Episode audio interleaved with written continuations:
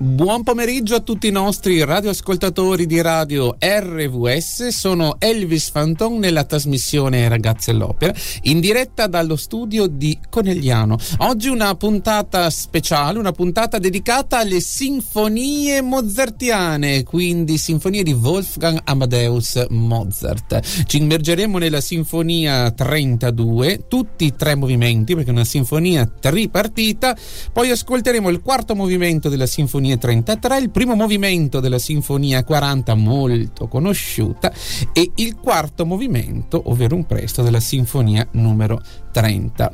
Mozart, per chi segue le nostre puntate, è uno dei compositori, forse uno dei più mh, mm, apprezzati da me, dei miei preferiti, oltre a Franz Joseph Haydn. Puntata quindi ricca di emozioni anche oggi e andiamo subito ad ascoltare il primo brano musicale, Sinfonia 32. RVS, accendi la speranza.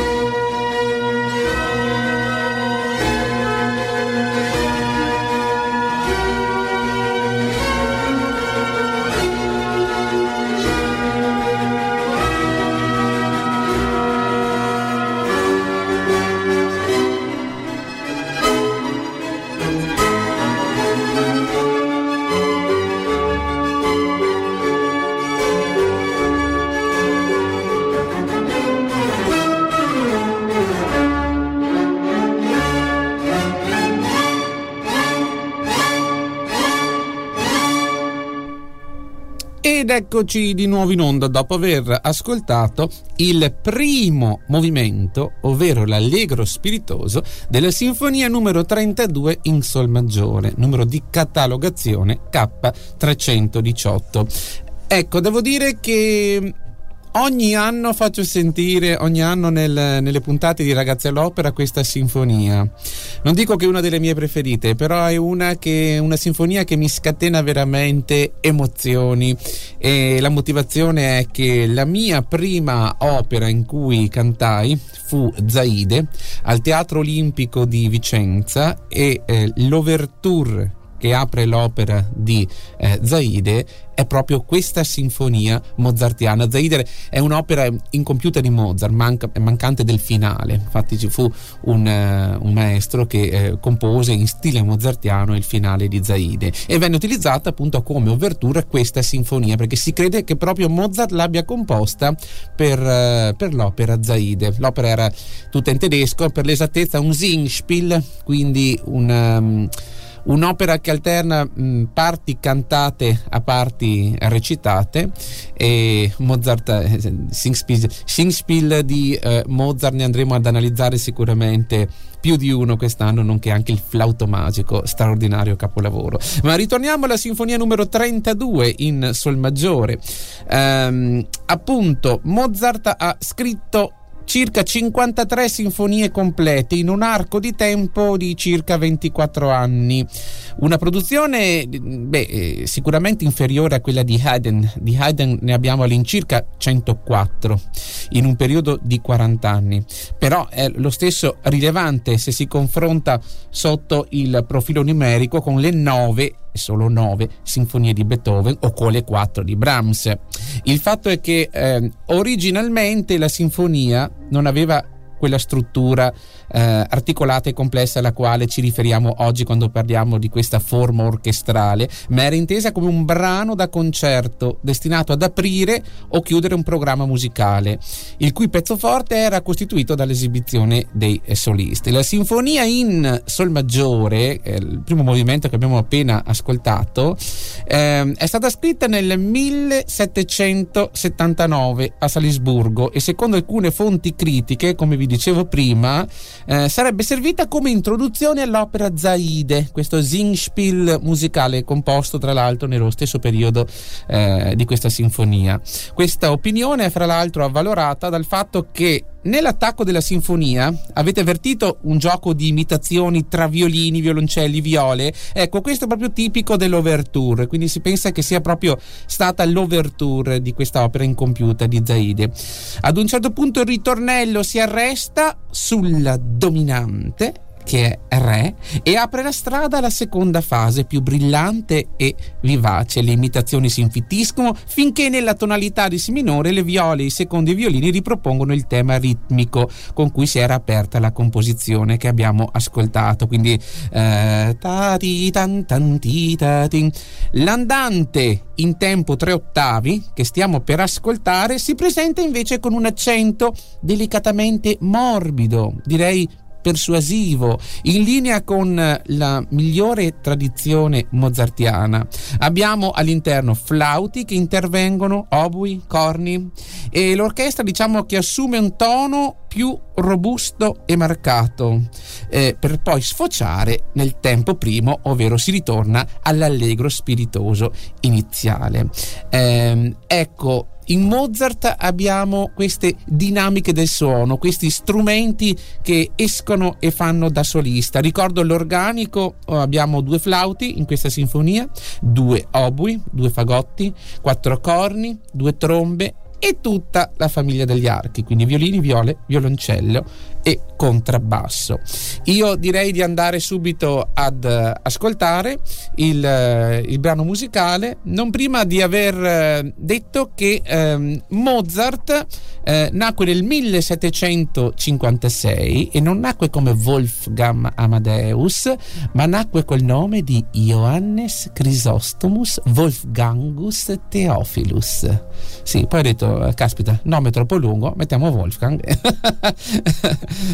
è stato uno dei più grandi compositori e geni musicali di tutti i tempi. Poi andremo a approfondire anche la sua vita. Pensate che a quattro anni sapeva già suonare e comporre. A voi.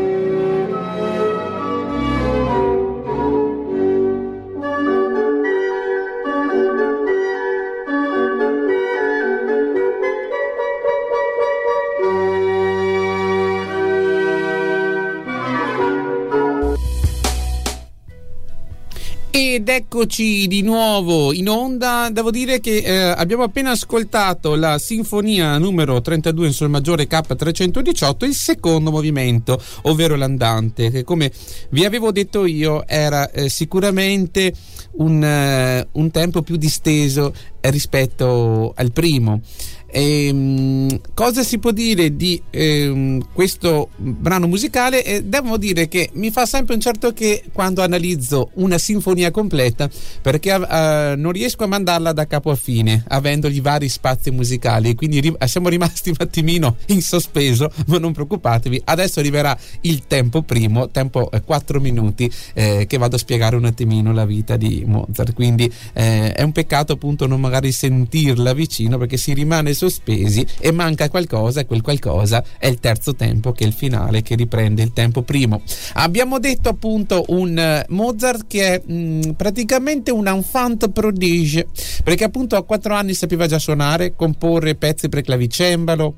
Pensate che a 12 anni compone la sua prima opera teatrale. Quando lo dico alle mie classi, sapete a, a che età componeva Mozart? Mi dicono 30, 20, giovane, giovane, 18. No, ho detto a 12 12 anni, aveva la nostra età. Sì, sì, certo, aveva la, la, vostra età e voi state appena imparando che cos'è un pentagramma, per dire, no? Lui invece già componeva un'opera, ovvero la finta semplice. L'anno successivo, quindi a 13 anni, il Singspiel, che fra l'altro ho avuto l'onore anche di cantare, Bastien und Bastien, ovvero Bastiano e Bastiana. C'è anche la versione in italiano, ma devo dire che è molto bella nella sua versione originale tedesca. Eh, la produzione musicale di Mozart è imponente comprende non solo opere liriche, non solo sinfonie, ma anche musica sacra, musica da camera, eh, insomma tantissimi generi musicali. Il padre Leopold scoprì il talento del figlio e fece in modo di sfruttare al massimo le doti. Lo fece esibire, pensate, nelle maggiori corti d'Europa, facendolo studiare con i migliori maestri. Possiamo citarne qualcuno? Christian Bach, sì, proprio Bach, che è il figlio di Johann Sebastian Bach, Franz Joseph Haydn, padre Martini, il quale ebbe una stima enorme di Mozart ricambiata. Padre Martini ricordo che eh, era da Bologna, dove c'era il liceo filarmonico, dove Mozart venne a studiare, dove fece un esame per diventare membro dell'Accademia Filarmonica di Bologna. Si dice addirittura che padre Martini aiutò Mozart nell'eseguire il compito di ammissione perché era ancora un giovane, eh, un giovane Amadeus che ancora non padroneggiava bene la tecnica del contrappunto. Quindi si, si dice che ci siano due fogli, uno scritto da Mozart e l'altro con le correzioni di padre Martini. Eh, ecco, ci fu grande stima e fu molto importante l'influenza della musica italiana per, non solo per Mozart, per la maggior parte dei musicisti. Diciamo che venire in Italia era una meta obbligata, eh, studiare in Italia, avere un uh, diploma di accademico filarmonico era un, una patente che poteva aprirti veramente porte all'estero, grandi, giganti. Eh, sapeva suonare violino, sapeva suonare l'organo, il clavicembalo, quindi non era solo un compositore, anche un bravissimo esecutore. Tra il 1770 e il 72 Mozart, accompagnato dal padre, venne tre volte in Italia e fece tappa nelle maggiori città. Possiamo pensare a un Mozart che viene a Venezia, Verona, Mantova, Milano, Bologna, dove appunto poco, pochi secondi fa ho citato che appunto ebbe lezioni del padre Martini, Firenze, Napoli, Roma, dove il Papa Clemente XIV lo insignì dell'ordine dello Sperondoro, suscitando fra l'altro sempre molta ammirazione in tutti questi viaggi. Un fatto avvenuto a Roma che ai miei alunni piace molto quando lo racconto, diciamo che questo fatto eh, fece accrescere la, la, fama di ragazzo prodigio di Mozart. Eh, praticamente quando Mozart ascoltò nella Cappella Sistina il Miserere di Gregorio Allegri, la cui partitura era gelosamente custodita, cioè non doveva uscire da lì, e, e tornato a casa riscrisse, riscrisse a memoria l'intero brano musicale per farvi capire quanto la sua testa era proprio predisposta per la musica. Ma andiamo a sentire l'ultimo movimento, ovvero riprendiamo il tempo primo della sinfonia numero 32 in sol maggiore, quindi un bel ritmo a voi regia.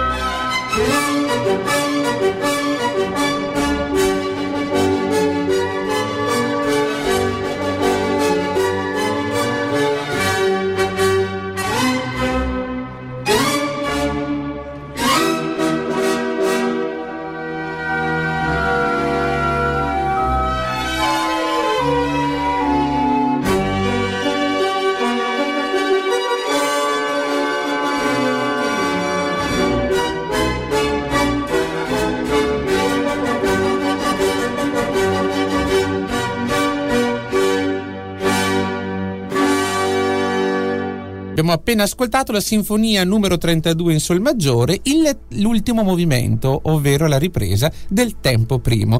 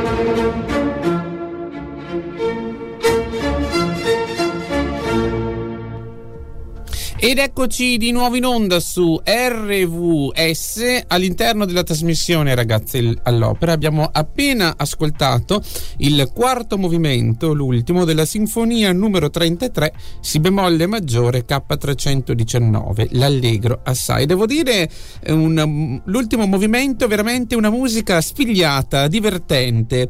Uh, è un Allegro assai con vitalità, con una vitalità che fa pensare anche alla futura animazione di quartetti beethoveniani.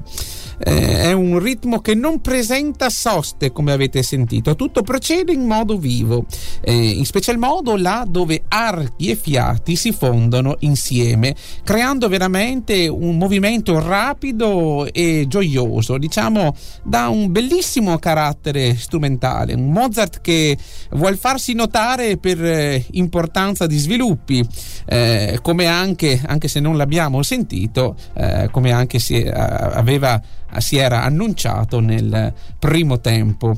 Eh, non è facile seguire il compositore in tutte le eh, successioni di idee. In questo finale c'è qualcosa che trascina, qualcosa che accade eh, in certe creazioni sinfoniche eh, di autori anche posteriori che certamente non mancarono di studiare a fondo questa mh, smagliante pagina strumentale che definirei tipica ehm, eh, dello stile mozartiano.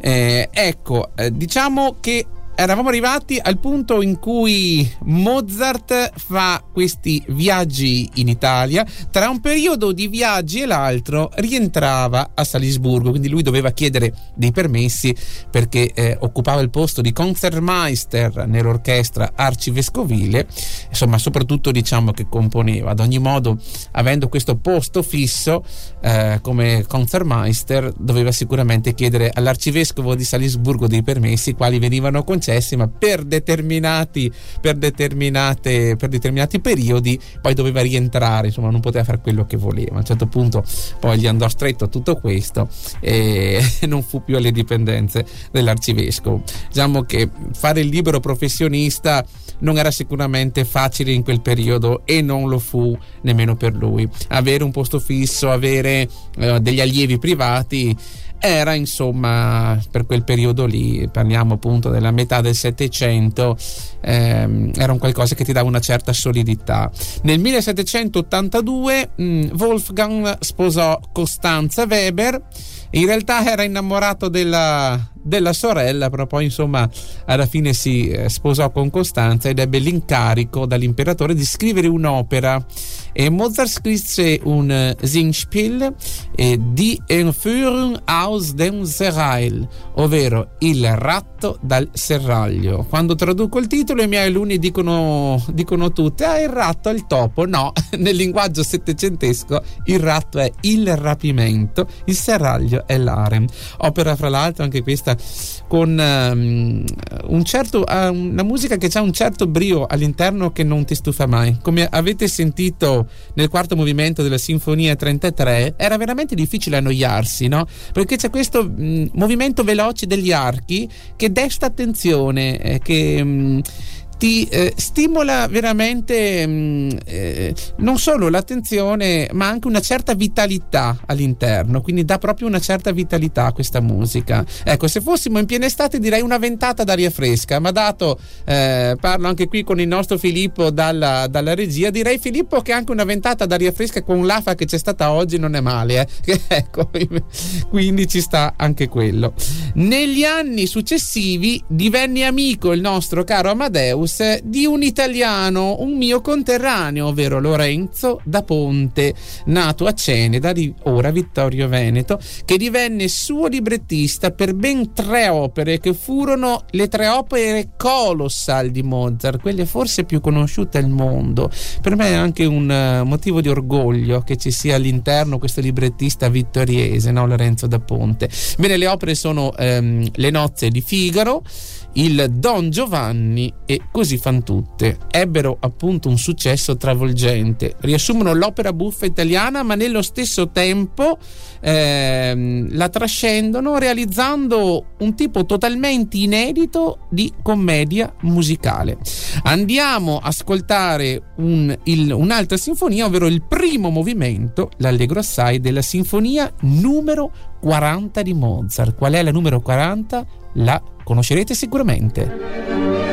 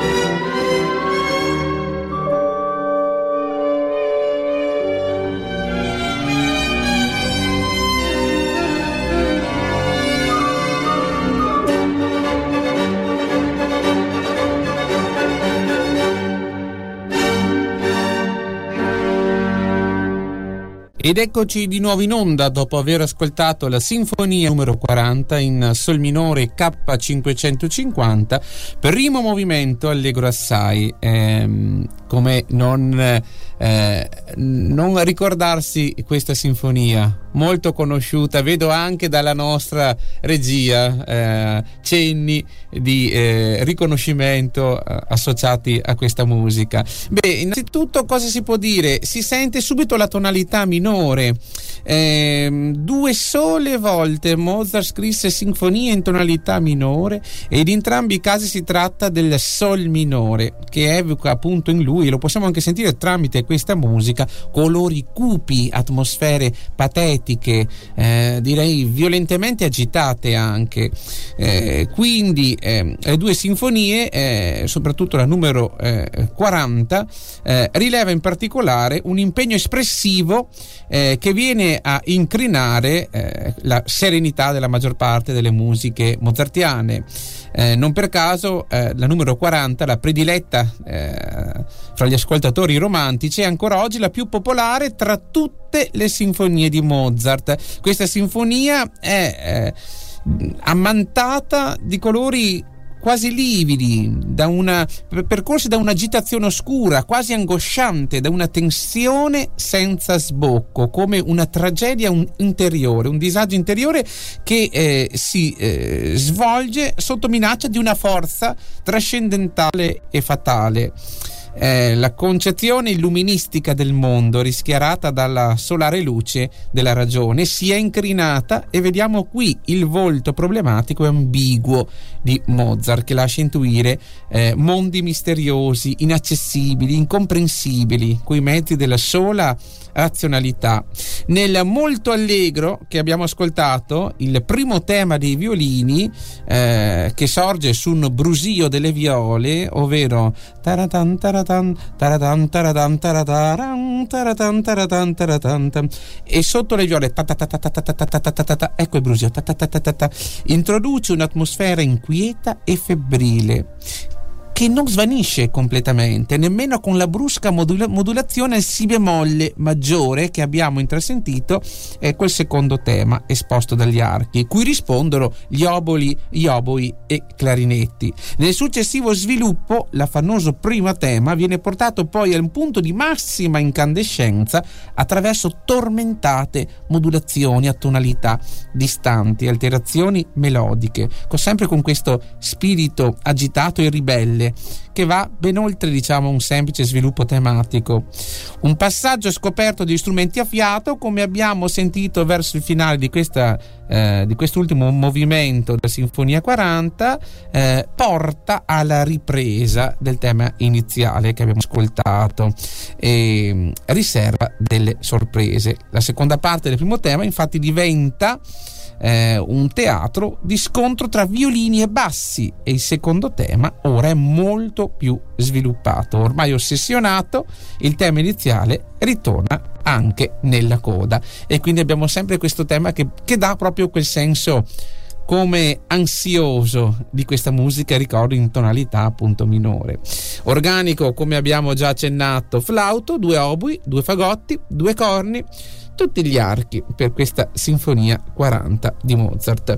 Mozart lavorò per alcuni anni alle dipendenze già citato prima dell'arcivescovo principe di Salisburgo, Hieronymus Coloredo. Eh, morì, ahimè, a soli 35 anni di febbre reumatica. Nel 1791 a Vienna fu seppellito in una fossa comune insieme ad altri, si perse subito la memoria del luogo della sua tomba. La sua ultima composizione fu una messa da requiem rimasta incompiuta. Ci eh, restano 676 opere catalogate di tutti i generi per tutti gli strumenti allora conosciuti. La catalogazione delle sue opere fu effettuata più di un secolo fa da eh, von Kokel e in seguito completata e perfezionata da Alfred Einstein e da altri musicologi. Andiamo ad ascoltare l'ultima sinfonia per questa puntata dedicata a Mozart, ma che ci riproponiamo anche di, eh, di farne varie perché Mozart è praticamente per me infinito. Andiamo ad ascoltare la sinfonia numero 30, il quarto movimento, presto, K202 in Re maggiore. A voi regia.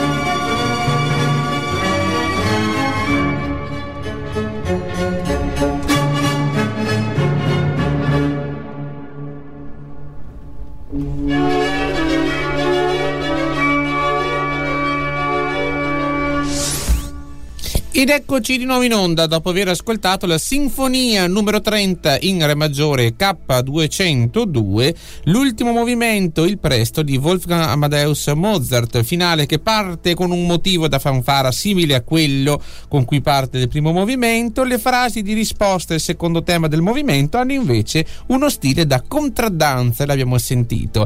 Vi do appuntamento alla prossima settimana, sempre con la trasmissione Ragazze dell'Opera, ogni venerdì dalle 16 alle 17. Un caro saluto a tutti, un buon fine settimana, un abbraccio a tutti quanti voi da Elvis Fanton. Arrivederci a tutti, ciao!